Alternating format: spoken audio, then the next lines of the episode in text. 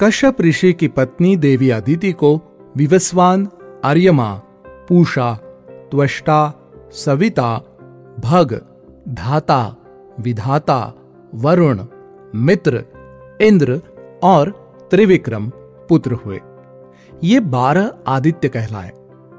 इनमें से त्वष्टा का विवाह दैत्यों की छोटी बहन रचना से हुआ, जिनसे उनको दो पुत्र हुए, सन्निवेश और विश्वरूप।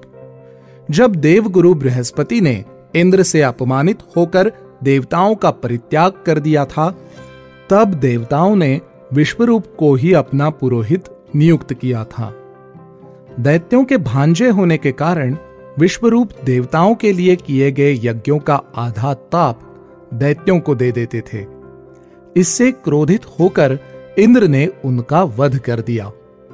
इंद्र से अपने पुत्र के वध का बदला लेने के लिए त्वष्टा ने यज्ञ से वृत्र को जन्म दिया, जो इंद्र के स्वर्ग का सिंहासन छोड़ने का कारण बना।